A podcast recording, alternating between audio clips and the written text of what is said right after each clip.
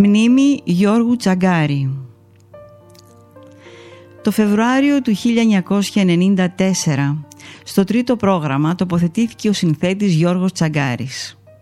Ο κύκλος των επιγόνων του Μάνου Χατζηδάκη κλείνει.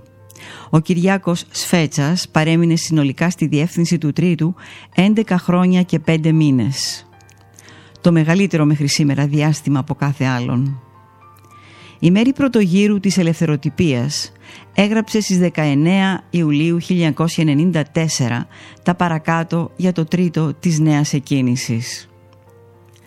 Αν η γεννά πράγματα, ακόμα και όταν δεν εντάσσονται απολύτως στο τυπικό περιεχόμενο της στήλης, η στήλη δικαιούται να τα δοξολογεί. Ναι, τόσο πολύ. Δοξολογεί. Η ΕΡΤ γεννά.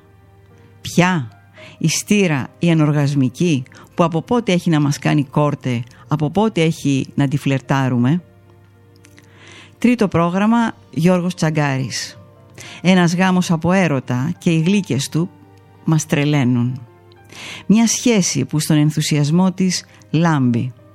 Αξίζει να τη στηρίξουμε εγκομιάζοντάς την γιατί και το κάλος της για να θάλει ζητεί την επιβράβευση. Ο Γιώργος Τσαγκάρης που ήρθε στο τρίτο με τον επιτυχημένο δίσκο του Αναχείρας δεν ήρθε για να διαχειριστεί. Ήρθε για να δημιουργήσει.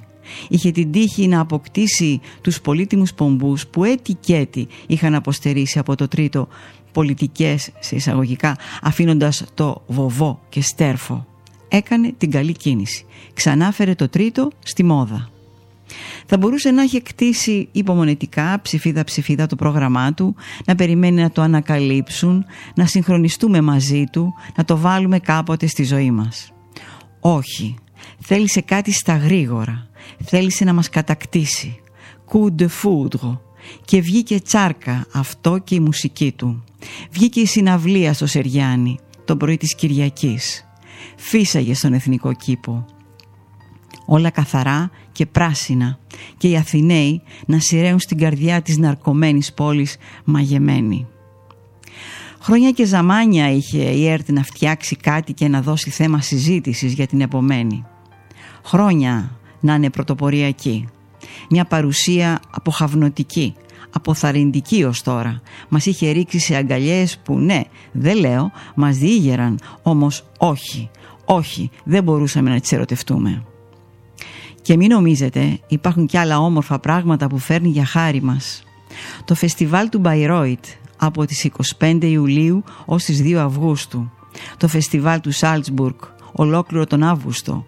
Παραστάσεις από το φεστιβάλ του Μομπελιέ και άλλα σπουδαία και μεγάλα.